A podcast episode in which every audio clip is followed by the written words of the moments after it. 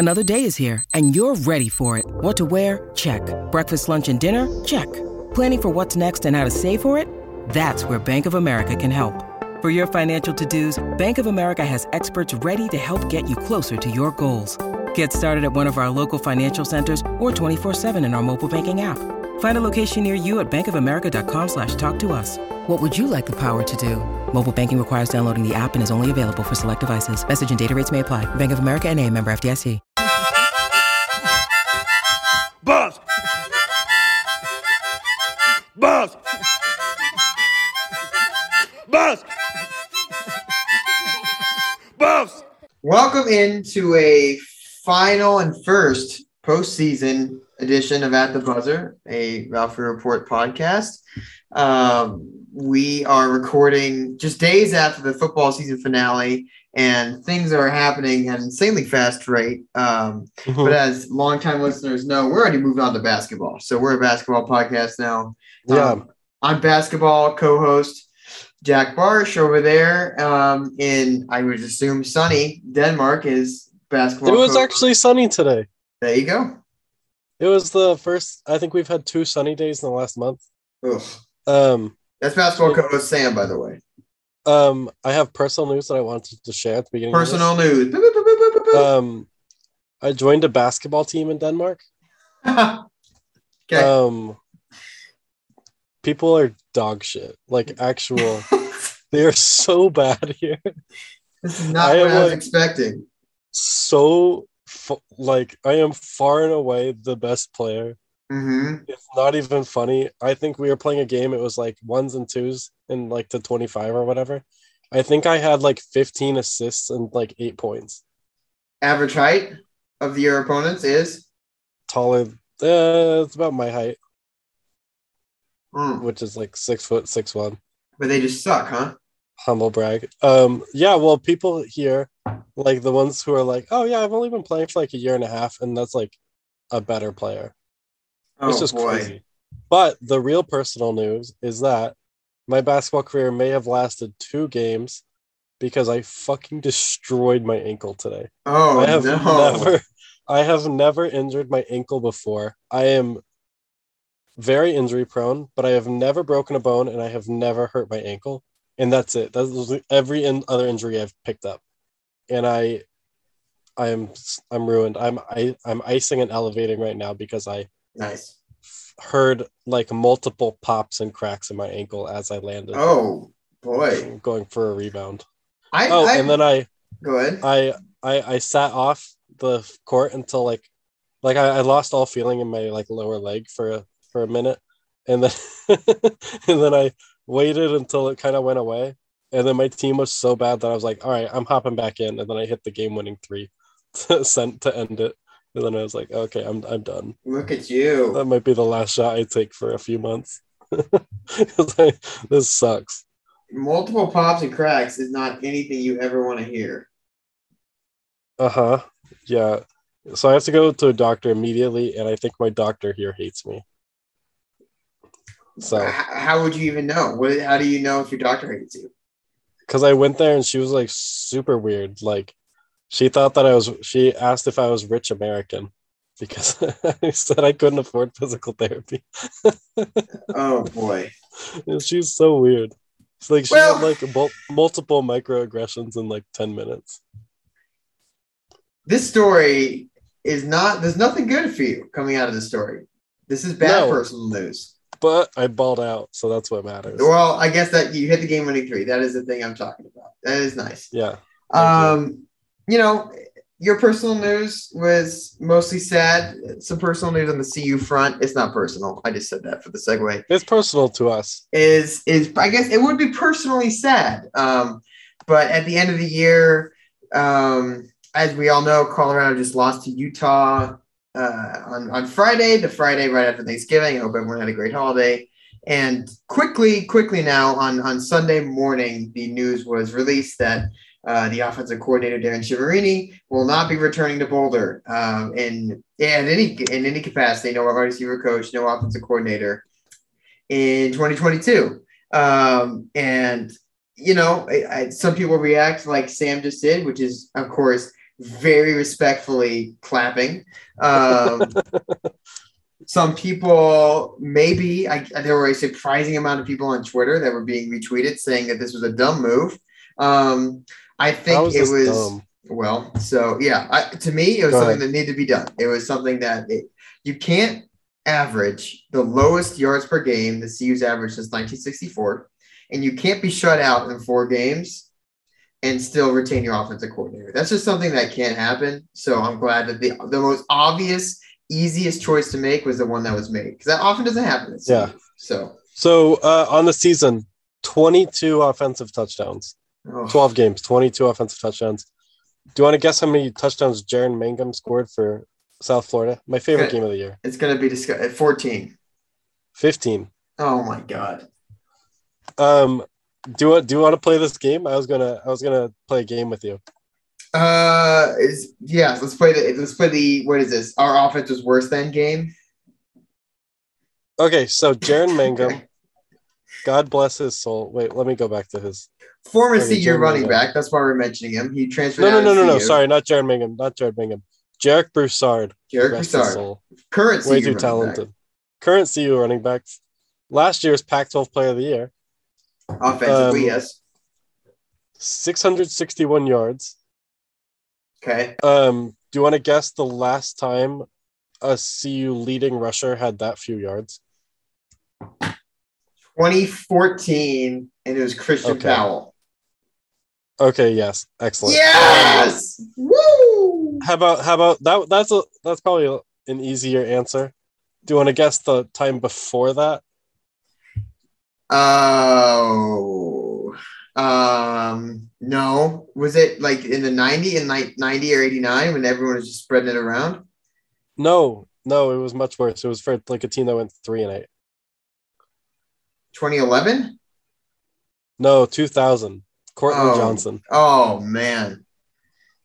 Yeah, that was an injury year. Oh god. Okay. Yeah. Um, and, okay, that, and we know he's good. That's the sad part. But anyways, yeah, yeah, we know he's good. He just had no room because you sometimes you have to fire your offensive coordinator nine games into the year, or no, no, no, uh, fire the offensive line coach. All right, now, when was the last time a leading receiver had less yards than Brady Russell's three hundred and seven? oh god, That's so bad. that's got to be a that's got to be an option here. 87. Oh no, no, no, no. It's not that bad. It is. It's it's much worse. Like, okay. well, it's ki- it's kind of an option year. 2000. No, this is also um the same year that um someone had fewer passing yards than Brendon Lewis's one thousand five hundred forty. Oof. It's not 2000. Not two thousand. 2006. Bernard Jackson.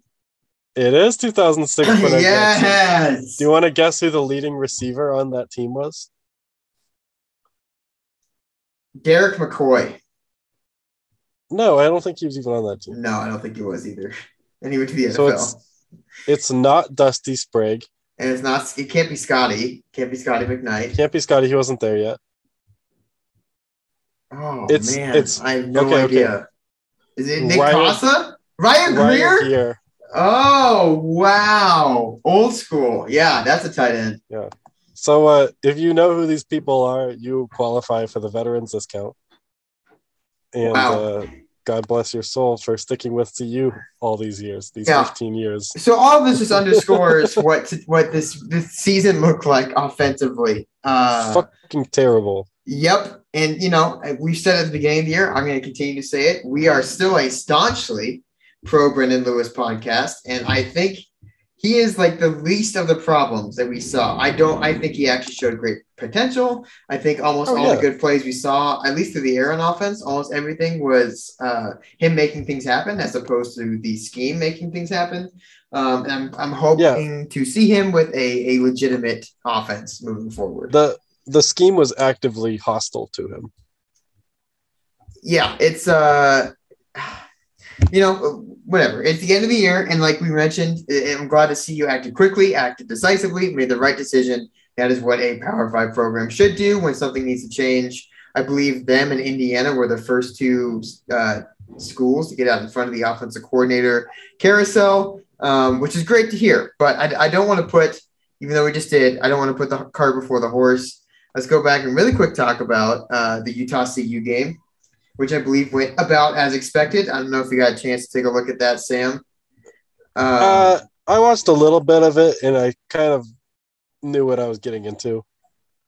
It went exactly as I thought it would. right. Uh, Um, the, the the highlight being Nikko Reed with his uh, 103 yard return, and that's yes, in relief of Brenden Rice.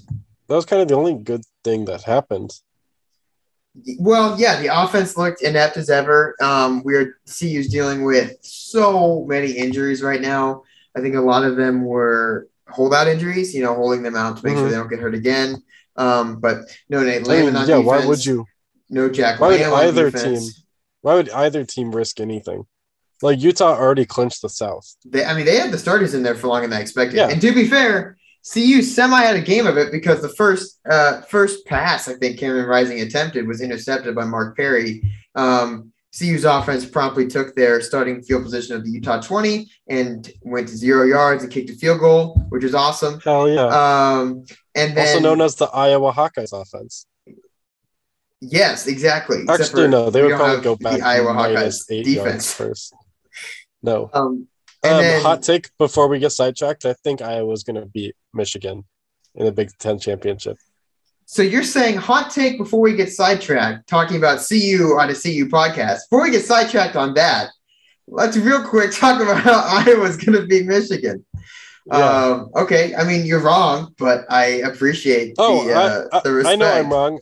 I texted my cousin who's like a an Iowa Hawkeyes like diehard, and he's like, "Oh, we're gonna get absolutely fucking destroyed." Yeah, But like, I think that Iowa is the most chaotic team. I think nothing makes sense with them, and I think it would be perfectly nonsensical for them to actually win. I think that'd be so funny. it would be nonsensical, and I mean they've they've done something out of nothing before this year. I no, they won't, and I I think they actually make perfect sense. they are a team that has no offense and has an amazing defense, and I could see ten wins in the Big Ten. And I think that's the amount of sense you need to look into them. Um, Yep.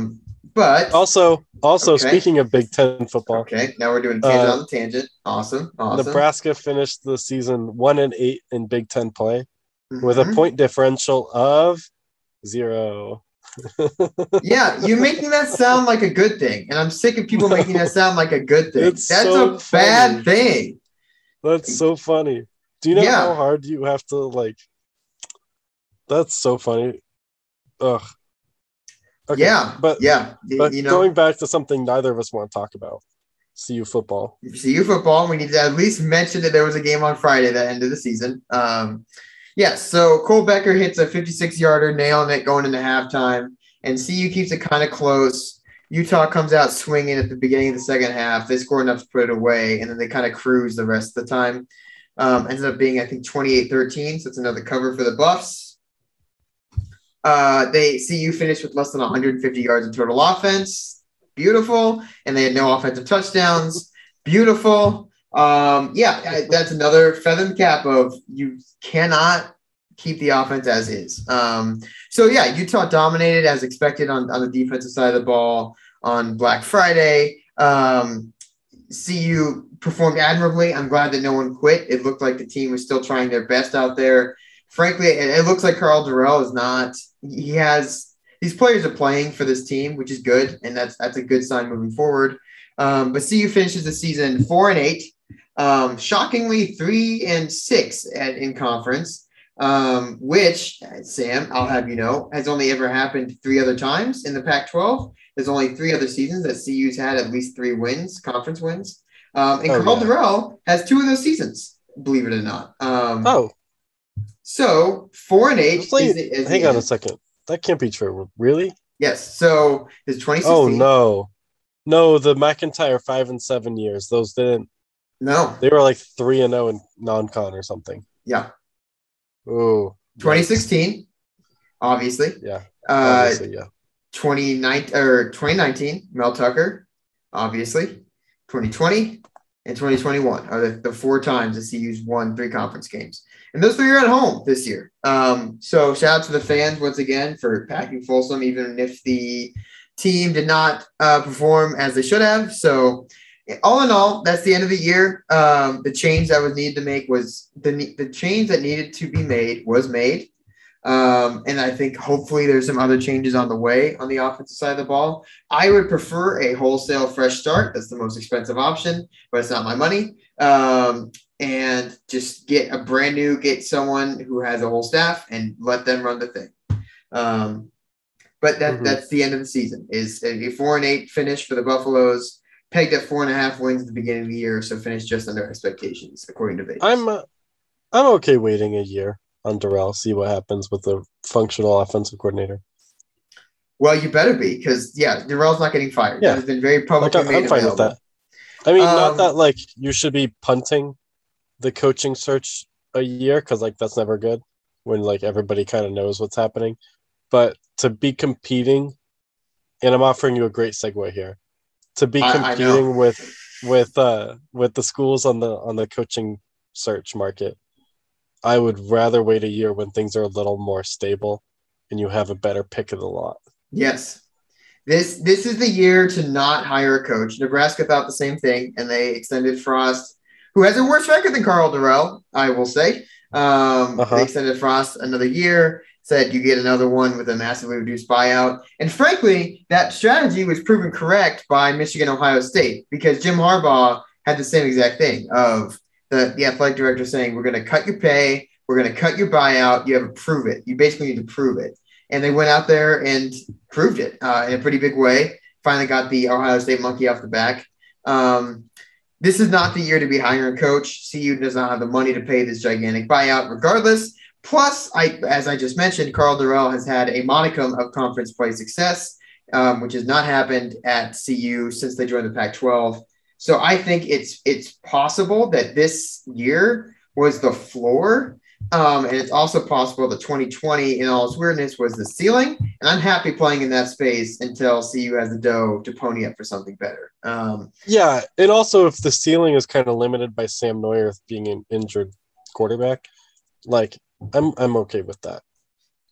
But uh, yeah, all of this to say, see, they're not going to fire Karl Dorrell all this year because everyone else is firing everyone else this year, and it has made for a wild coaching carousel. Always the best best part of my year is is signing day and coaching carousel because it's all hope and optimism. There's no downside except for everyone getting screwed, um, which is also fun and super dramatic. So yeah. um, let's talk um, about the biggest screw job that was out there uh, in the past two days. Sam, the biggest screw job. Oh, I not the past two days.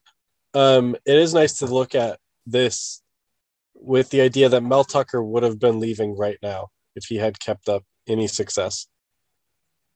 Um, I mean, I would, I would take a bowl game and then Mel Tucker leaving. I don't care about yeah, that. Yeah, yeah, yeah, yeah.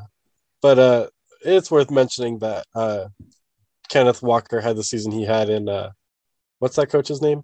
Jay Johnson's offense. Jay Johnson. God, I, uh, what I wouldn't give. Yeah, you, well, you were okay with him leaving, which was funny, and we all made fun of Michigan State for hiring him. Um, but how how little we I mean how quickly I forgot. Oh no. How quickly? That's on me. Oh no. Oh, I'm okay with Shift being here. Um Okay, but yes, the biggest screw job of the week of the past two days is I'm not taking the LSU job. Yeah. Pause. Wait 10 minutes. Let me stop you right I, there. I will not be LSU's next head coach. Little did we know, he just said asterisks quickly under the mic. Yes. Technically just, true. Technically true. We are, of course, of course, we are talking about um, USC getting the mojo back. USC uh, Pac 12 supervillain has poached the Darth Vader, Lincoln Riley, um, from Oklahoma Sooners straight up just took him. Um, Mike the, Mike Bohn getting it done. Mike Bone getting it done, getting a boner. There it is. he, uh, yeah, the man who hired J- uh, Dan Hawkins and then hired Jon Embree, uh, the man who hired Jeff Bzdelik, has now made two of the most transformational hires, presumably, in the last five years in Luke Fickell and uh, Lincoln Riley. So I guess we should have given him more time. All of this to say, this is huge for the Pac-12, as you as anyone knows nationally. This is a pretty big. That's the big talking point. Is this supposedly moribund league that was that was uh, faltering further and further in the football landscape just went to the biggest Big 12 team, um, who's going to go to the SEC, and said, "Do you want to be our coach?" And the coach said yes, um, which is huge news. So Lincoln Riley is known for his high-powered offenses in Oklahoma. He coached three Heisman winners, I believe, and Baker Mayfield, Kyler Murray, and Jalen Hurts. Didn't they all win the Heisman? Jalen Hurts did not win the Heisman. No, two Heisman winners then. Third or fourth. Okay. Two Heisman winners. Uh, Oklahoma has been in the playoffs three times under Lincoln Riley's tenure. Uh, the Pac 12 has been to the playoffs twice, period. So, right there, it shows you part of the reason why USC went and made this move. Um, yeah, I don't know. He's going to be a nightmare to to coach against. USC has never lost to Colorado. That will not change as long as Lincoln Riley is there. I feel pretty confident saying that. Um, and it's it's an, an immediate stamp of approval, I, a, a big stamp saying USC's back. I cannot Yeah. imagine a better fit, pretend, personally, for coaching, and a Mhm. better um, rejuvenation after sticking with uh, it, Clay Helton for six Yeah. years. Clay Helton Also-. Oklahoma's number one recruiting class. Um, lots of those guys are from LA, and lots of those guys are decommitting right now. I don't know where they're gonna go, but we can check the twenty four seven crystal ball. Oh, I think you do know where they're going to go. Yes, uh, as you mentioned, the, the number one quarterback in the class of 2023, the uh, not this currently signing class, but the one after, Oh, yes. Is Malachi Robertson, who sits at a balmy 37 minutes away from the USC campus down in, in Southern California, Los Angeles, committed to Lincoln Riley. Now Lincoln Riley can just drive his massive whatever his private plane. If he wants to fly for five minutes, his USC private plane down to Malachi's high school and say, "Don't move. I have NIL deals for you. Come, you know, come play for me in USC." Um, we are, I think, about to see a resurgence of the juggernaut that was the Pete Carroll USC years when Yep. LA was theirs, um, and, and California at writ large was theirs, and everyone else is fighting for scraps, for scraps, um, which is terrifying. And you know, it, it's it's a weird micro. This is terrible for CU because CU is now Well, ter- I- I- good luck recruiting in let's LA. say, well, okay. So first of all, we've been eating off those scraps for a minute. yes, Um, and LA was really just getting ravaged by like Clemson and Alabama Oklahoma. coming in and yeah, like Bryce Young going from he would have never left. He would have been USC quarterback through and through in the 2000s. Absolutely. How it's like- well, yes, but it, it they're still going to be here, just going to be getting the people that USC either doesn't want or can't get to, and then that Uh, that pushes everyone else maybe. down. Okay, Maybe, well, maybe We'll see. if if if the fruit's not to be had, I don't think they would try to go there. If they We'll can't get the s- we'll five stars, they'll go somewhere else. so macro though macro, I I think this is actually pretty good for CU because this instantly puts way more TV dollars in the pockets of every Pac-12 school, in my opinion. I, I I'm just a huge Lincoln Riley fan. I think he does he's exactly what USC needs. Um, and I think they're going to be back in a big way pretty quickly. Um, so when that happens, all the, the rising tide lifts all boats, right? Then you can have these pretty easily marketable Oregon versus USC flashes if Oregon continues to cr- recruit at a high level. You have, I would assume, these non conference games like USC playing Alabama a few years back suddenly raised, extra profile. If USC ends up making college football playoff, that's going to be even more dollars. Um, these are all good things for CU in terms of filling the coffers up. Um, now, you know, if you're counting USC as a loss before, it doesn't really change much in the win loss column moving forward for CU, right? If, Yeah. if you're already assuming that they're going to lose the USC because it's happened 15 times with no other alternative, then hey, worst case scenario is you just lose by a lot, which spoiler alert, CU does anyways a lot to USC. Uh, I'm not best- afraid. I'm not afraid of uh, Matt Barkley setting every single record yeah, exactly right. Sam Darnold having five turnovers and still winning, even in CU's best year in the last 20 years. Yeah, you're not afraid. Um, so look, it's it's a gigantic meteor towards uh, the Pac-12, and it, it just shakes a lot of things about college football. It's the biggest change this year so far because, as you mentioned, Sam, LSU was also going hard after Lincoln Riley. Um, so, depending on what LSU does, this is the biggest hire of the year, and uh, it's it's right in CU's backyard. Yeah, and uh, Mel Tucker is not going to LSU, which uh, they've been double burned. Well, yeah. eh, So I, I can go on and on. I love coaching carousels. We can talk about all these changes. Another big Take me Pac-12. round and round. Well, so let's just start the Pac-12 first. Um, Washington State kept uh, Jake Dickert, their interim head coach, after blasting Washington in the Apple Cup on the road. Great, I think makes total sense. Nice and easy, to get it over with. He was there. The players obviously loved playing for him, and they went eight and five, I believe, or eight and four, I believe, this year. Seven Washington State. Yeah, one of those two. Prove me right. Okay, prove me right. Yeah, yeah, yeah. It's Okay. Jake Dickert. And and the, I could, I I could meant tell you the, the coach who got fired from Wazoo. Oh, Right, Nick Rolovich. Um, but I, you know, he was there. He's going to be okay. They obviously like playing for him. I think that was a nice and easy hire for them. Um, elsewhere in the, I don't know whatever state Washington is, the rainy state. Um, U, UW looks like they just hired their coach, Washington, who just fired Jake Lee, Jimmy Lake after less than two full years of coaching because he was that bad. Um, they went and hired Kalen DeBoer at Fresno State, who is one of my favorite coaches, and that is a nightmare. Um, what does he do? He's a great. He was the head coach of Fresno State, um, and he turned Jake Haener into a masterpiece this year. Former UW transfer. I have transfer. no idea who that is. Yeah, so he was uh, Indiana's offensive coordinator a few years ago. Michael Penix was his his pupil. He left to go take the Fresno State job, um, and now he's up at Washington. Before that, he's just known as a program guy. He was the head coach at the University of Sioux Falls, which is an NAIA school, and I believe they lost Uh-huh. three games in six years that he was there. Which it's NAIA, but he's playing with the same talent as everyone else is down there, and he's just a proven head coach. All he's done is head coaching. It's the opposite of Jimmy Lake, right? So you know he has a program vision. You know he knows what he wants out of everything there. I think it's a really good, stable hire. Um, and he's an offensive guy, and that's exactly what Washington wanted after having awful offenses the past two years. So it's kind of like uh, K State going for Chris Klieman.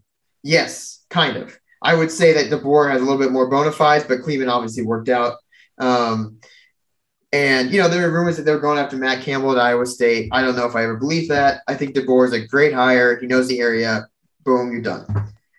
Um, on the coaching front, Joe Moorhead, Oregon's offensive coordinator, is taking the head coaching job at Akron. So they're in the market for an offensive coordinator, the same as CU. Um, Jonathan Smith signed a massive extension at Oregon State. Go Beavers. Uh, and I believe there's no other openings that need to uh, be addressed in at, at in the Pac-12. Herm Edwards is staying, shockingly, um, at, at least until the AD is also fired. but Herm Edwards is, is staying. Um, and Arizona just made a Oh, switch. shit. Looks like Chip Kelly saved his job by thrashing USC. Uh, and you know that Stanford's not going to move on for David Shaw unless they absolutely have to. So I think we're Oh, all Deuce done. Vaughn. Deuce Vaughn is only a sophomore. Yes, that's a Kansas State guy for those following along. Um, My favorite player in college football, by the way. So I, I love following coaching carousels. There's a bunch of jobs open in terms of Power Five jobs. All that's left, I believe, is Oklahoma now, LSU, and Virginia Tech. I my, and Duke and Duke. I think those are the four that are. Oh yeah, left. Cutcliffe is gone. Yes. Well, MacIntyre, get on that Duke job. Hey, that'd be a good hire for them. I'm not kidding. That'd be a good hire for them. Um. So, anyways, really the only? Are those really the only Power Five conference like conference jobs available? I, I believe that's true. I'm sure I'm Did missing Texas ones. Tech filled. Did Texas Tech fill there? Texas Tech is filled with Joey McGuire. Yes. Who the hell Washington just filled. USC just filled. Um, I'm missing ones, I'm sure. But oh, uh, Florida filled with Billy Napier the past two days, which is a great hire for them. Wow, I need to read who these people are because I have no idea. Yeah, so I'll, I'll talk about you off air, but that's your general carousel roundup with a Pac 12 and CU tint. Um, in terms of offensive coordinator hires, like I mentioned, Nebraska's looking for one in the same area code ish, and Oregon's looking for one. They both presumably have bigger coffers to uh, throw money at people with than CU, so they might not be in the same circles. Um, but you know, there's a lot of movement right now. So that uh, presumably there's hopefully some some candidates being vetted on the CU and it's mostly it's mostly head coaches that are being hired from smaller jobs. Like you don't see that many coordinators. getting no, right now. yes, not a lot of coordinators are moving around. That's exactly right. Uh, you know, it's I don't know what to expect in terms of timing. I don't know what to expect in terms of profile. I have a preference, which would be a, a younger guy, um, but it sounds like some things have been said about the AD wanting a splash hire, which doesn't sound that young to me. So um, we'll see what that looks like. Jimmy Lake, offensive coordinator. Vic Fangio, offensive coordinator, who says no? I says do. Oh my god, I was watching the Broncos. So like, I watched like some of the NFL because it's more accessible for me, and oh my god, I've been watching the Broncos and I hate watching them so much. Their offense is horrendous. I hate it, and I have too many fantasy players. Just to just to give you an insight onto my team. And thank you for that. That's exactly what we needed. Thank you. Um, yes. Before Thanks we close out listening. the football grab bag, is there anything else you want to mention here? Grab bag. Um, no, my notes were Chev News, Lincoln Riley, Mike Bone, Mel Tucker, Nailed. E-ball win over Stanford. Okay, so let's move to that. Uh, after a long break uh, following their return from the Paradise Jam, the Colorado Basket Buffaloes have played the first conference game nationwide. This was the first conference game played by anyone all year um, by hosting Stanford at the, I guess now the CU Event Center. Um, and that was on Sunday. And I don't know, that game was, uh, you know, it, it ended up being a pretty close win for the Buffs, 80 to 76 as many have this year. But Sam, I don't know if you had a chance to take a look at that or watch it. I will say Not really, because the- The highlight packages are garbage, and it's kind of hard for me to parse together what's going on. hmm They are garbage. Um, and they're pretty short too. And I let's see if uh, any third party people have highlights while we're talking. But before we, you know, I, I just I'll say I did watch the game. I was covering this game. Um, and I can I can talk about as much as you want. We can do a fun thing we've done before, which is when you ask me questions and I can give you answers, or I can just go off. Yeah. Um. Who was good for the CU? What what what do they do good? Who's good and what did they do good? Uh, okay, those are pretty overarching questions. I'll I'll go for it. Um, Okay, Who- here. Let me tell you something I see from a box score. Okay, okay. Jabari Walker double double, Mhm, one turnover, one foul. Great mhm, job, Jabari. mhm. Evan Battey, four for four on three pointers, Yeah. 22 points, including passing the thousand point milestone. hmm Sounds like he did good. Um, Luke O'Brien. I already texted you this one earlier. Yeah. Yeah. His plus minus was negative seven in four minutes of play. So I think he did poorly. I don't even know if he touched the ball, which might be a, a thing of him doing poorly. took but One three. that was the end of it. half three. That was not his fault. Okay, okay, okay. And then he took a f- two free throws and missed one of them. And he got There a you go. rebound. So Not a uh, not a trillion. tr- not a trillion. Thank you. Uh, I can go through those. I think this is Yeah, Jabari sure. Walker's best game this year. I thought Jabari Walker was in control of his body and his movements for the first time this year. Like he was completely when he was driving, it wasn't just wildly going at the rim and throwing up a shot. Like he was kind of playing the right pace. He settled for two beautiful mid-range jumpers because his shot is so smooth. Um, that I thought were great because they left him open. He said, "I'll take these shots. I don't have to go to the rim every time." Um, most importantly, still really, really good on defense. Um, when the effort's there, his length really bothers teams. And uh, like you mentioned, double double.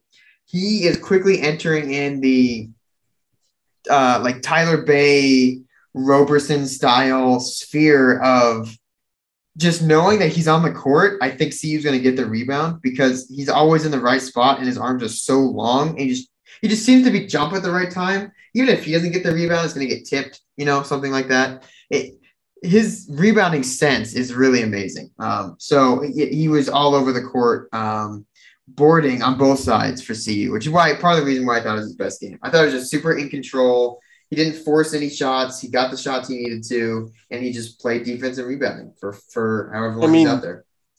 Yeah, I mean, like the one turnover and the one foul, like that's like that's unheard of for him. Yeah, well, exactly. And and Battey also did not have that many fouls. I will say, uh, and I don't often say this, I I thought that the officials were very pro CU in this game. Um, however, want to take that. Hey, Stanford had 13 fouls and CU had five in the first half. Some of that was true, and some of that was calls I would not have made, even if it was against a CU player. But I'll I'll take the help any way I can get it. Um, so yeah, it, no foul trouble I think for any anyone on the team really today that, that um, against Stanford, which is huge because that has been an issue.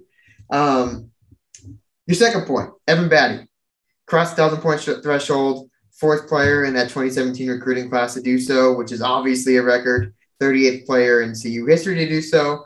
Um, but more importantly, I think his shot is not a mirage. You've seen some games this year. He likes to shoot some of those jumpers. yeah, and it's actually ask, legit. why is he taking so many threes? Because like, I see him like, I, I've I've played basketball with Evan before, and he chucks a lot of threes and doesn't really make them that often, and that's like, I realize he's not really trying in pickup, but I don't know. No, He no, doesn't he's, seem like a natural shooter. his it's definitely improved. It's gotten way faster. I'll say his shot has gotten way faster. He's getting it up. Yeah, And Definitely. so three of his threes were in one run. It was a 9-0 Evan Battey run by himself, whereas Stanford was up by eight early in the first half. And they just ran the same play three times. I believe it was KJ Simpson, high pick and roll. Instead of rolling, Evan Battey just hung around the three-point line. They both crashed with KJ. He just spun it back out, and he had wide open three, and he just splashed him. Um, and that's huge for the offensive spacing, I think, because when he's setting those picks and he can stay out there, you're there's a you know it's a loser. sh- There's no way for the defense to really win that because now it's not as crowded in the lane, and with the quickness of KJ Simpson and Keeshawn Barthelemy, if they hesitate at all, they're going to blow right by that big guy. Um, and, and it happened a few times against Stanford. So. I, you know, his shot, I don't think is a mirage. I think it's actually there to stay, and he loves it. He loves taking those uh, when he gets it on the block and then just turns and faces. He's done that a few times, um, and he likes doing that as well. But he, he took over on offense, which is good to see. Um, and they didn't call fouls on him being big, which is also good to see. The refs often do that. Um, your last guy was who? Luke O'Brien. I'm not going to talk about Luke O'Brien. Yeah, we don't have to. That was supposed to be funny. uh, yeah, so let's talk about. Let's see. I'll, I'll say some other So things. KJ Simpson has KJ Simpson been pretty good? KJ Simpson was the best guard CU had against Stanford. Um, Keeshawn had a semi off game. His shot wasn't falling, a little bit too passive for my liking, um, but he hit all the free throws we needed him to at the end. He went, I think, eight for eight when when Stanford was fouling. Um, Mhm. KJ was the best on offense, um, at least definitely better than than Parquet and, and Keeshawn, and just he's he's so quick and he's not he's it's kind of like McKinley where he's not afraid of contact and welcomes contact when he's going to the rim. So you got a few and ones off of that. Uh, yeah, his defense is still iffy, but you know that he's a freshman guard. That's fine. Um, and I'm trying to think of the other guards. Parquet was okay on defense, and uh, on offense, he's still it, it's he's a guy that that I would hope lets the game come to him. I, I you know he didn't force anything, and I think that's a good thing. Yeah. Um, um how's our defense looking? Not great. Uh, it'll get there, I think. I think it'll get there, but the rotations are pretty rough. Stanford abused CU like four straight times on a back, like a baseline back cut, and just CU just forgot to to do it. At, um, at Tad's postgame press conference, off the top of his head, and it's probably never a good sign for the player if the coach can mention three plays off the top of his head. But he mentioned three straight plays and the exact timing and where it happened on the court where CU did the wrong rotation, and that's why Stanford got an easy bucket. Um, and that's without film knowledge. So I'm sure that Tad's going to Yeah. look through the film and find. I think he and us, we are we are all missing missing the the super tight rotations the team had last year, where it seemed like every off ball shooter had a guy, even if we were getting beat. So that's not happening this year. Um, and some some people will make him pay for that. I thought the on ball defense was fine. You know, CU's guards have some quickness to them. I thought Tristan da Silva did a really good job on Harrison Ingram. Um, who's the five star from Stanford, the leading scorer. And I thought Jabari did okay, um, but just the team defense is not there right now. Yeah, I'm seeing a 57% on twos, 42% on threes, 93% on free throws, and Stanford still lost because turns out they fouled CU a lot. And the Sounds like over so much. And I was about to say 14 turnovers, and CU Yeah. had five turnovers. Yeah. You don't see people yeah. complaining on Twitter when CU has five turnovers. So Yeah, the the offense refs. bailed them out this game, and that's and the offense and the refs. And to be fair, CU attacked the rim relentlessly. That's part of the reason why the refs called so many fouls. But you can, I mean, it's kind of a good thing just because I think you know that Tad Boyle is going to get the defensive and rebounding right. Um, and if the offense is there and the defensive rebounding will get there, it's a dangerous team in February. But it, it leads to a lot of cardiac moments early this year. Too many. too many, but they're learning how to win close games.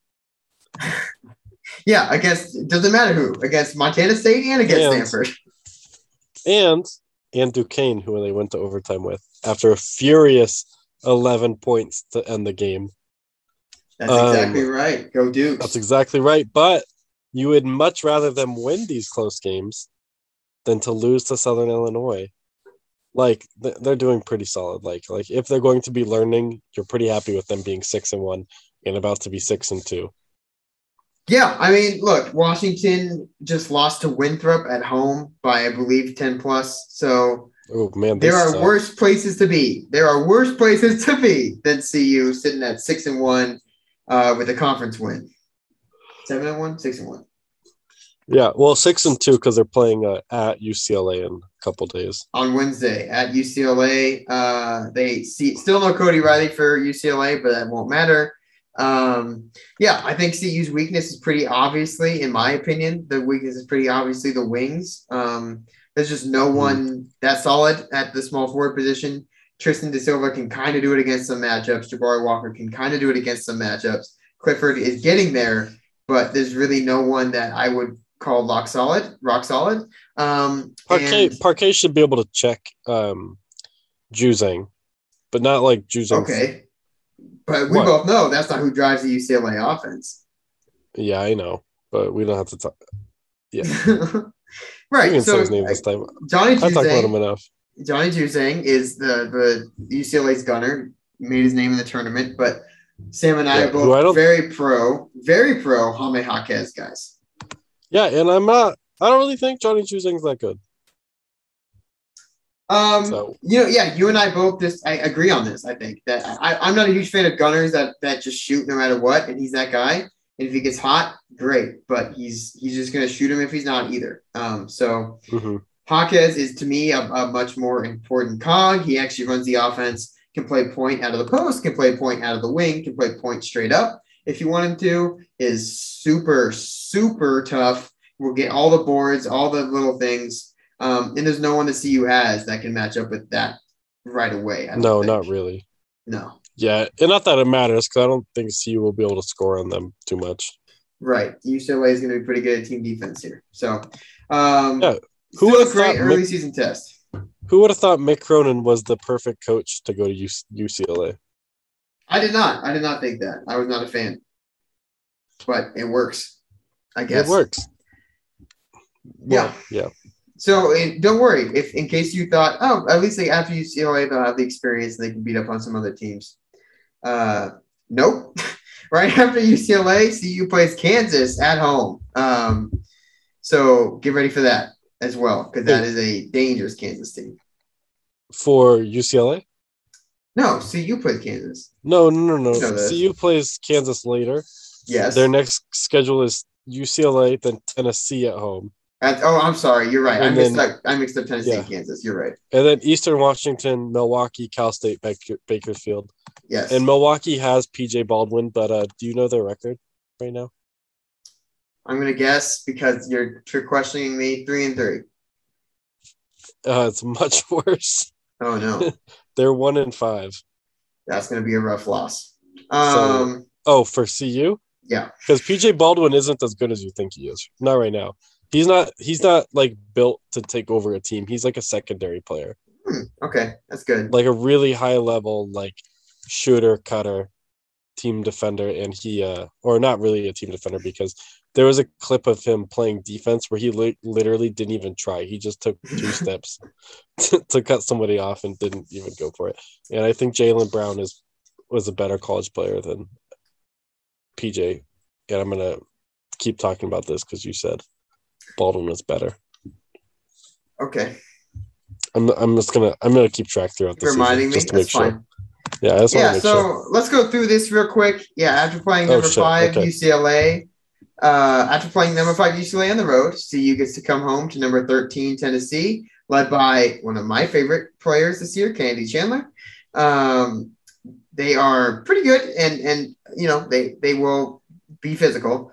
Right after that, uh, they play an Eastern Washington team that just upset a tournament tournament bound Washington State roster. Um, so that Eastern Washington Oh, really? team is no joke. Yes, they beat them in Pullman. Um, good Washington Damn. Eastern Washington team. Um, then we play against UW Milwaukee, who has a great player in Patrick Baldwin, despite Sam's um, slandering. But apparently they're a bad team, which is good. Moving on from that, you have the CSU Bakersfield, which is a pretty solid Cal State squad, but you know, not the best. Um, and then finally, you have Kansas coming to Colorado, uh, and that is a stretch. We mentioned before the year, eh, I believe we said if you can get through those five game or those six games, three and three, we'd be happy. Is that what we said, or four and two? Um, sorry, I was Three and I looking at the uh, Eastern Washington has actually they're three and three with losses to UC Davis and Texas State. UC Davis, might- who just lost to a for-profit school at San Francisco. Did you see this? I did not see. They lost that. to a real estate scam. UC Davis lost Oh, to a real estate scam. Um, okay, so you said four and two out of the stretch coming up. UCLA, That would be a stretch. I think three and three. I'd be happy with three and three. Is what Three I'm and three, say. yes, yeah, happy. I'm happy with three and three. If like if CU beats Tennessee, that'd be fucking great. I don't think they will, No. and I definitely don't think they're going to beat UCLA or Kansas. So I think three and three is the best. I think, yeah, I think so far us being six and one is pretty solid. Like I would have been surprised if we had started seven and oh. out. Um, yeah, they, we were. CU was dropping with this young team, and we mentioned it as such in our in our season preview with Ben Burrows. Um, but I also think that'll go right back the other way. I think later on the, in the season, and maybe even earlier, CU is going to steal one that they shouldn't because everything's cooking for these freshmen, and they are locked in, and and something magical happens. Who's to say? Um, speaking of for-profit universities, something I found out earlier this week. Two things actually. I'm gonna go on a complete. I'm gonna side. I'm gonna derail this real quick. The president of Liberia, um, has his alma mater is Oh, I DeVry did see this. University, yeah, and uh, that is George Weah, who was also the Ballon d'Or winner in 1994 yeah. and the Ballon d'Or is being announced today. Um, so that's timely. So a little wacky there. And then this is completely, completely out of nowhere, but do you know the name of the man who founded Gucci? Is it Gucci? It's not just Gucci, it's Guccio Gucci. Oh my God! Is that why they have the two G's interlocking? Yeah. Oh, Yeah. So I've been telling everybody that fun fact today because it's so funny and I keep laughing. everyone go see Gucci. Everyone go. I'm just kidding. I have no idea if it's good. It sounds, I heard it's a I- train wreck movie, but I want to watch it. I want to watch it. Okay, yeah. Before that, everyone uh, start your summoning circle for a good offensive coordinator. I will hopefully have my own hot board of what I like to see um, in the in the coming days. But everyone, feel free to reply to us with what you would like to see out of the offensive coordinator. Um, Sam, really quick. Mailbag. we- Mailbag. Yes, tweet, mailbag. tweet at Jack Barsh your Do it. mailbag questions. If you've made it an hour into the pod, we've literally never done a mailbag before. It's because I don't want to say tweet us your questions and get like one response. I think that would be so sad, and I, I've never had the courage to do it. I just don't want to make my I just don't want to make my family sign up for Twitter just so they pretend that I, I can pretend that we have listeners. You know. I have some fake accounts, although I deleted Twitter from my. I'm not on Twitter anymore, but I uh, I could I could do it for us. I could ask this some tough questions. Thank you. Um, Who was the most handsome player on the CU basketball team this year? it's not Luke O'Brien. I think it is. No. Um, so let's really quick Who before we it, though? close it up. I I don't want to reveal my my basketball player type. I don't think on this in this public forum. CU Buffs roster. Um, we're gonna vote. We're gonna be done here in a second. I'm making executive decision. Before that happens, Sam, don't think, just shoot. Next offensive coordinator of Boulder is. Don't I think, to no shoot. idea. Oh, I don't. I don't know any names. I was hoping you're gonna say something like Chuck Pagano. Is he alive? I think so. Living in Okay. Boulder, I believe. Oh, okay. Good for him. Okay, quick shoot. Who do you think is the offensive coordinator? Who do I think is going to be the offensive coordinator? Danny Langsdorf, current quarterbacks coach, which is be Oh, that's boring. I agree. That's, that would suck. Who do I want the the next offensive coordinator to be? Hey, Chris Petersen's just in studio doing nothing. Am I right? Um, I think Benon Urshek. Benon Urshek's pretty handsome. There you go. All right, I'm And, closing uh, up. I'm closing up shop. no, Nope, wait, hang on, hang on, nope, hang on. Nope, nope. KJ Simpson and then Luke O'Brien. It would be one of those three. Has to Okay. be. Yep, I'm done. I've been done for Okay. five minutes. All right. I've been done. I see ya. Buffs. Buffs. Buffs. Buffs.